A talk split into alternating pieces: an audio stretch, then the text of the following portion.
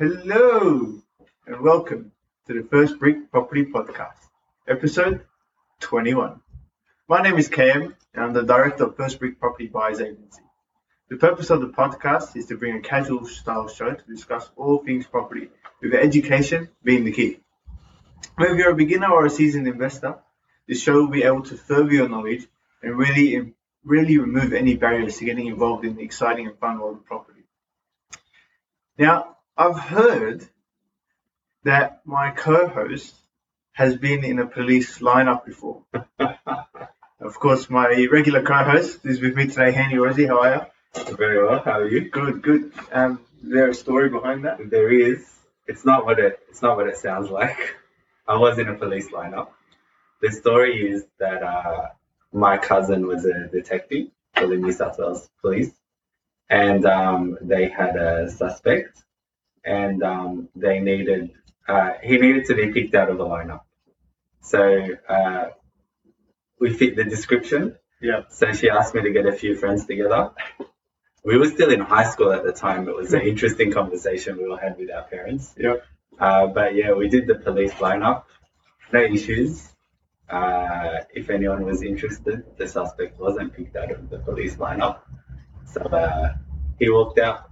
Got away. Yeah. But that's the police lineup story. That's uh, it's a, that is a very different story. It was it was an interesting experience. Is it on your resume? Yeah. No, I think I'll keep that one off the resume.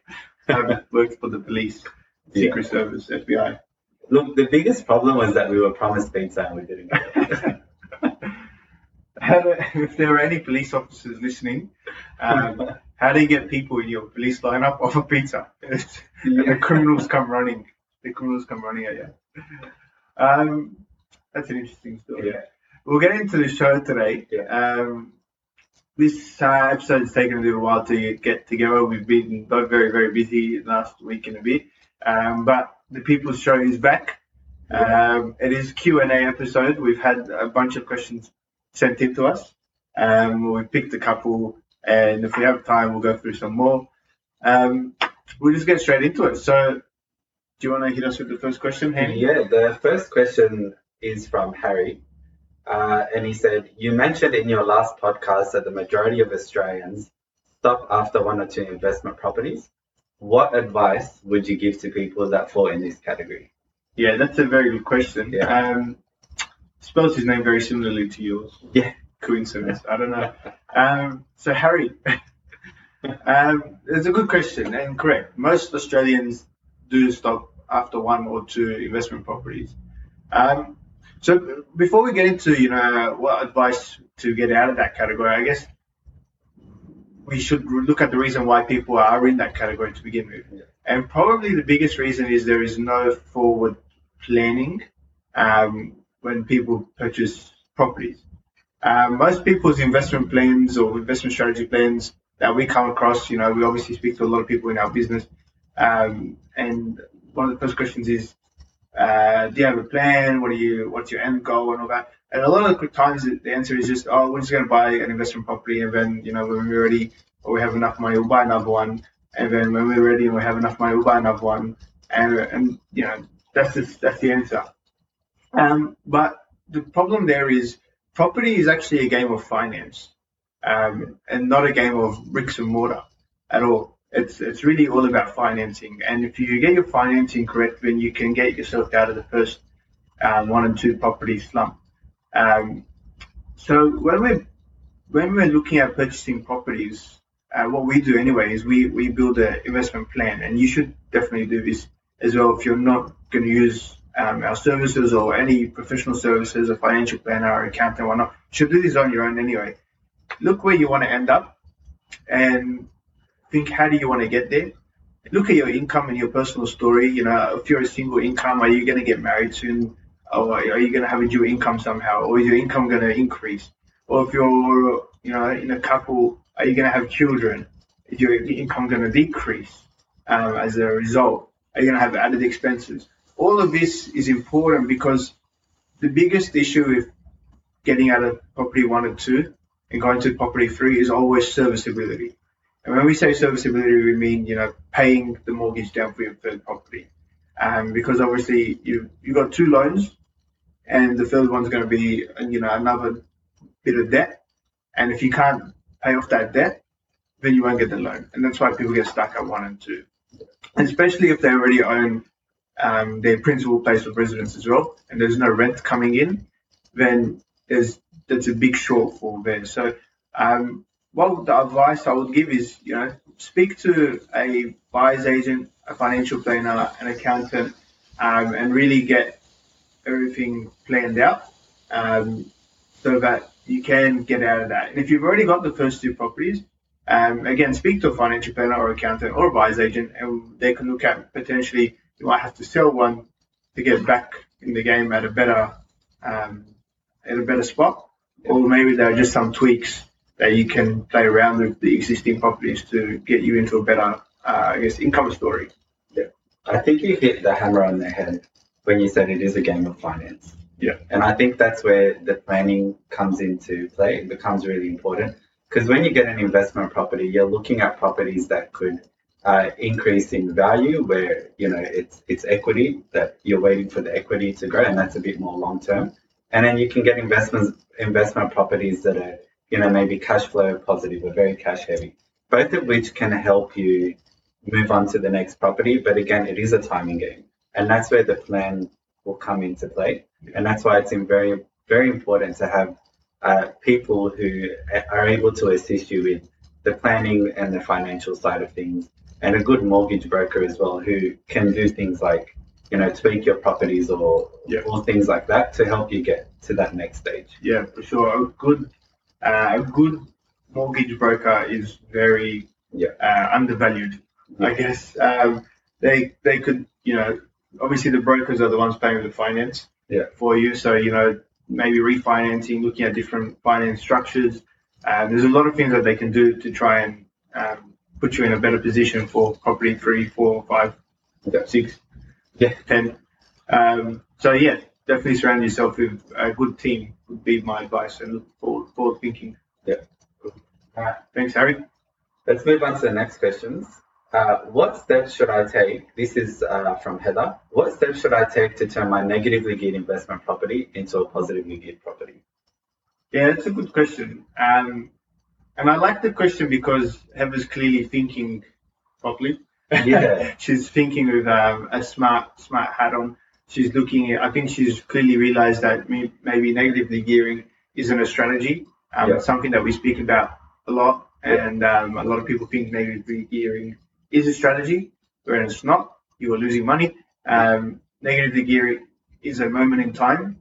Um, but yeah, it's a good question. Um, honestly, it's not a complicated answer because sometimes it is a little bit out of your hands. I mean, if your property is already negatively geared, you're going to have to pay off debt essentially to bring the, the loan down to a yeah. point where your repayments are lower than your rent, or you're going to increase your rent, um, or a mixture of both. Um, you don't have to pay off your loan down if you have an offset account. You can pump a bunch of money into your offset. You know, move all your your income, put your salary into it, your in, your rent, your dividends, your any kind of income that you got, all goes into your offset account. So it looks like you've paid it off. So your interest drops, so your overall repayments drop. Yeah. Um, and then you get to a point where your rent is covering your, your loan and more. Yeah. Um, otherwise, you know, a bit of renovations or value adding to add more rent, where you have to be careful when you're doing that that you're not overcapitalizing because um, you could end up more negatively geared, I guess. Yeah. Um, but I think, I mean, for me, it's pretty. I mean, it's not. There's not too much you can do.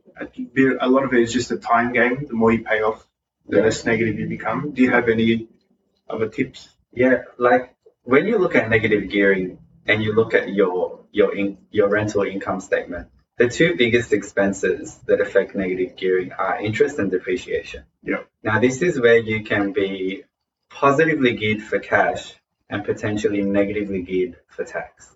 And that's a really good situation to be in because if you're positively geared for cash, effectively you've got more money in your pocket at the end of each month or at the end of the financial year. However, when you lodge your tax return and you put in your depreciation, which is a non cash expense, you can be negatively geared for cash. That's a really good situation to be in. Yeah. Because it effectively means you've got cash in your pocket, but at the end of the day, when you lodge your tax return, you know, you're negatively geared. And you're actually not. Yeah. For cash, you're positively geared. So if you can start by getting into a situation like that, um, that's probably the first step to becoming really positively geared. Yeah, for sure. Yeah. I guess that's uh, that's nirvana. Yeah. When you got money coming into your pocket, but on Yeah. paper you're still, you know, negative. Yeah. So you're getting your tax deductions that everyone everyone wants. Yeah. So uh, I hope that helps, Heather. Hopefully that answers your question. Yeah. Uh, we'll go to the next question. This question is from Myrna. Um, at what point is it best to enter the market? Should I save more or bet in now? It's a very common question that we get. Yeah. Um, And the answer that, you know, we said previously as well is you get into the market when you're ready. correct. Yeah. Yeah. So Australia is not one market. Uh, there's you know, hundreds and thousands of markets within markets within markets, right? So you, you have your states, they're all different markets. And then within your states, you know, for example, New South Wales, you got Sydney. In Sydney, you got Western Sydney, Southwest Sydney, North Sydney, you know, Yeah. eastern suburbs. And then within those areas, you got smaller clusters of markets. So there are markets constantly moving. There are different markets moving at different times. Um, so you might have, you know, eastern suburbs of Sydney going down whilst the western suburbs of Sydney going up. Yeah. Or vice versa. Um, or Adelaide doing well while, you know, Perth is doing poorly. So, correct. The, the, the right time is when you are ready and when you can enter the market and, you know, comfortably service your loan and you have buffers in place in case you don't get a tenant or in case there are, you know, uh, acts of acts of nature that Yeah. take over and you know, you know, random occurrences. Yeah. Um, should I save more getting now? Uh, I guess it, you can look at it as if you can save quicker than the market is moving, uh, then keep saving. Yeah. But if the market is moving much quicker than you can save, then it'd probably be better to get in um, and ride that ride that mark that wave, I guess. Um, so right now, again, different markets. So it depends where you're looking and depends where your kind of price point is. Um, in Sydney, things are a bit slow. So if you can save really quick, maybe worth holding. Um, but if you're in Brisbane or, or Melbourne and things are moving a bit quicker, um, might be time to get in the market. And, and back to the point about going in when you're ready, and we touched on this in the first question, it's really important to have a plan. You need to have an investment strategy, you need to have a plan, and you need to know what you're buying, when you're going to buy it, and how that's going to affect your the, the stages in your life that you're in. So if you if you're buying a property now, but you know you're going to get married in six months, and you need to put money towards a wedding or something like that, or if you're already married and you're going to have a child, you need to take all those things into account have a plan, understand where you, where you where you are in, in your life stages, um, and it'll help you determine when you're ready and whether or not you're ready now or whether you'll be ready later on. So Yeah. keep all of that in mind um, when you're determining whether or not you're ready. Good. Thank you, Myrna. Uh, you want to hit the next one? Yeah. Um, would you recommend fixing my interest rate for two years at the current fixed rates of 2.79% or continue with my variable rate at 3.5% from Josh? Joshy. Thank you, Josh. Um, it's a tough question to answer without knowing your full situation, I guess. Yeah. Um, but essentially, you have to look at it in a couple different uh, point of views. If you are not planning to do anything with your money, uh, you're not planning to make any purchases, you're not planning to do anything for the next two years, you know, in terms of big, large purchases like another property or whatnot, um, then a fixed rate may be more competitive for you and may be a better idea. Uh, in the flip side, if you are planning to, you know, maybe purchase a property or or a car or you know a wedding whatever it is, uh, you've got a big lump sum amount of money that you need to use. Um, a fixed rate might not be for you because obviously when it's fixed, your money kind of gets locked in. That's one point of view. The other point of view is if again we speak about offset accounts a lot because they're so important. If you have an offset account and you have enough money in it, um, you may be your repayments may be less at 3.5%. Because when you're in a fixed rate, um, you don't have access to an offset account um, 99% of the time. So, and a lot of people don't know that. So you might have a lower rate, but you're getting charged interest on the full amount of the loan.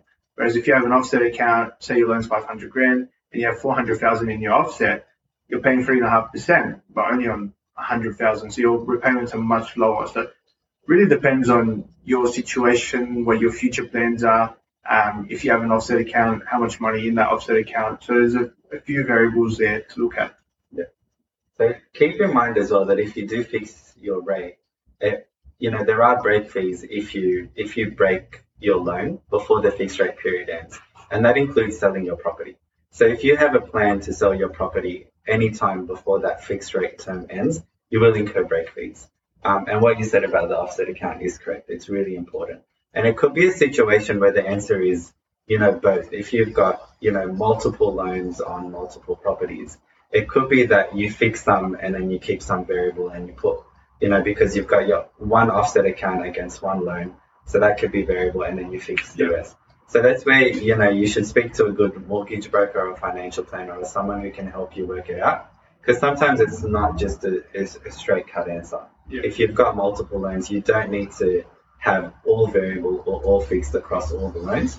The answer could just be a mixture of both, depending yeah. on your situation. Yeah, for sure. So definitely, the more properties you have, the more complex the situation, um, and the more need for a team around you. So definitely, it's just general advice. We don't know the situation, so um, contact your financial planner, your accountant, and your broker, and get that team around you working for you. Thanks, Josh. Uh, Peter has sent us a question.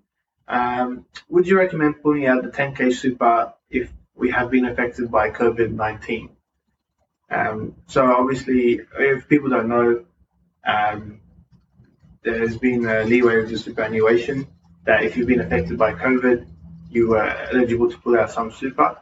Um, this is more your territory, I think. Yeah. So I'll let you answer the question. so it is really important to look at the eligibility criteria before you uh, pull out that 10 grand from your super. Yeah. So very quickly, to be eligible, um, you need to have been uh, made redundant or unemployed, or your working hours need to have dropped by 20% at least. And then you can pull out up to $10,000 in the 2020 financial year, which is coming to an end in a week. And then you can pull another $10,000 out uh, in the 2021 financial year. So the, the very important thing is to consider your eligibility because even if you apply and you get it, but you're not eligible, that money could be clawed back. Uh, there are penalties, there are interest, there are definitely repercussions if you take it out um, when you're not eligible. So once you get through that hurdle, if you determine that you're eligible and you pull it out, I guess it all depends on your circumstances. Um, the idea is that uh, if you've been affected by COVID and you need to put out that money, you know, it might be better used elsewhere than for the purposes of investing. Yeah. But again, look at your personal situation, speak to a financial planner or your accountant if you need to. Um, and I think he, the most important thing is to determine your eligibility. Yeah. Um, and then work it out. See, see where's the best way you can use it. Yeah. Uh, if you do need to pull it out. Yeah, for sure. So looking at the purpose of the, I guess this scheme is, you know, to give people some bit of money um, for people who have lost their jobs and whatnot. Yeah. So to be eligible, um, is that you've got to fit that criteria, and if you fit that criteria, you probably you might need that money to you know buy staples or pay your mortgages or whatever. Um, if not, you're probably not eligible anyway. So yeah. Um, yeah, but it does, I guess, depend on the situation. Thanks, Pete. All right. Um, our next question is from Scott. How are the banks treating income that includes JobKeeper payments? Yeah, that's a that's another good question, Scott. Um, I was actually with uh, Fanny from Power Loans yesterday. Uh, we were having a chat, and um, uh, this, this question came up in conversation. I said, you know, how are the banks treating it? And um, because I asked him this question when it first when COVID kind of first started and JobKeeper came out, and then I kind of came back to him and said, "Now it's been a few months. What are the, what are the banks looking at?" So back when I first spoke with him, it was kind of our business as normal. Um, JobKeeper payments will be looked at, and they will see that your income has reduced, and they're looking at your normal income. Now it's more so they understand that you're still getting paid, but they're not going to really do anything until you go back to full time wage. Yeah. So JobKeeper payments are pretty much putting you on hold, I guess. Um, and once you go back to full time uh, hours and your full time pay, then they would relook at your situation. Yeah. Cool. Thank you, Scott. And our final question from Julia. Do you have any general finance and money management books that you could recommend for someone still in university? Yeah, awesome, Julia. Um, I like to read. One of us does. Yeah. Um, so I've got a list of books. I think it's a good time to start reading now that you're in university um, and get ready before you, you know, finish and start. You know, you could be like 10 steps ahead of everyone else. So I, we, there is a photo on our social media pages of some books, but just to rattle some off, um, my favorite book when I was in university and probably the book I recommend the most to everyone always is called The Richest Man in Babylon. Um, it's a great book just about general finance, um, but it's written in Babylonian times, so it's a bit of a story rather than like syllabus. It's a bit of an easy read, nice and interesting. Um, so that's just a general finance book. Um, Beginner's Guide to Wealth, you know, is a great starting point. Just again, general finance, a lot of nice quotes in there, and a lot of basic principles. And then I think a good property book that you could start on. Uh, this is the first book I ever read about property. It was called My Four-Year-Old The Property Investor. I don't know who wrote it, um, and I don't know if you can find it in bookstores. I found it randomly. Um, but if you can find it, it's a great read. And it's literally written, the, the author wrote it so that his four-year-old will be able to read it and understand how to invest in property um, and the principles of property. So I think those are some good uh, starting points for someone at university. But if you jump on our Facebook page, yeah, there's a lot of uh, there's a post with a lot of books that we put up on that. yeah, you had a giveaway as well, didn't you? We did do a giveaway. Um, what book did we give away? Can't remember. Yeah. Um, the Armchair Guide to Property Investing, something like that, um, by by Ben and Bryce, Hol- by Bryce Holdaway and Ben Kingsley Oh, yeah. um, from Empower Wealth. Yeah. So they they do they have a great podcast as well. They do great work. Um, so we had a couple extra books. So we did a giveaway back at the end of last year. Yeah. Um, and actually Myrna, I don't know if it's the same Myrna that Yeah. sent us the question. Myrna was the winner. So um, she liked it. Yeah, you better read that book. Yeah, actually, if you reach out, we'd love to hear what your take is on that book as well. True that. Yeah. Myrna, reach out. Um, Henny, you mentioned you told me before you're not a big reader. Do you have any books or not? Honestly, the first and probably the only book I've really read cover to cover was Rich Dad Poor Dad, and that was, you know, along with everybody else. of course. How did I forget? Yeah, yeah. So, um, you know, I, I, I did enjoy that book, and I probably read it. I read it early on, and um, I probably didn't execute, or I wasn't in a position to execute everything that I read. Yeah. I should probably go back and read it again, along with some Yeah. of the things that you've mentioned as well. Yeah, Rich Dad Poor Dad is a good book. Yeah, it, book. it was a good way to, you know, it taught me a lot right at the start. Yeah, So I thought it was a good introductory book as well for me. yeah, yeah. The whole Robert Kiyosaki series. Um, that should go through. Yeah. Well, that's all our questions. Yeah. Um, so thanks for sending all the questions in, everyone, and thank you for listening. Hopefully, this episode answered some of those questions. Um, and you can find all of our content on socials Facebook, Instagram, LinkedIn, YouTube, TikTok, uh, whatever else socials there is. We're probably on it. Um, just search First Brick Property. If you have any topics you'd like discussed or you've got questions, send them in at hello at firstbrick.com.au or shoot us a message on our social platforms. If you enjoyed this episode, we would love a review. Uh, we're going to start reading reviews out. We're supposed to read one out today, but I didn't bring it out. Forgot to. so next week we'll read some reviews out. Send us reviews, um, five stars. It helps us get higher in the charts. Um, it helps more people listen and learn. And as always, Pass the bud. pass the pod. Buying property is our passion. Helping you do it is our mission. Thanks.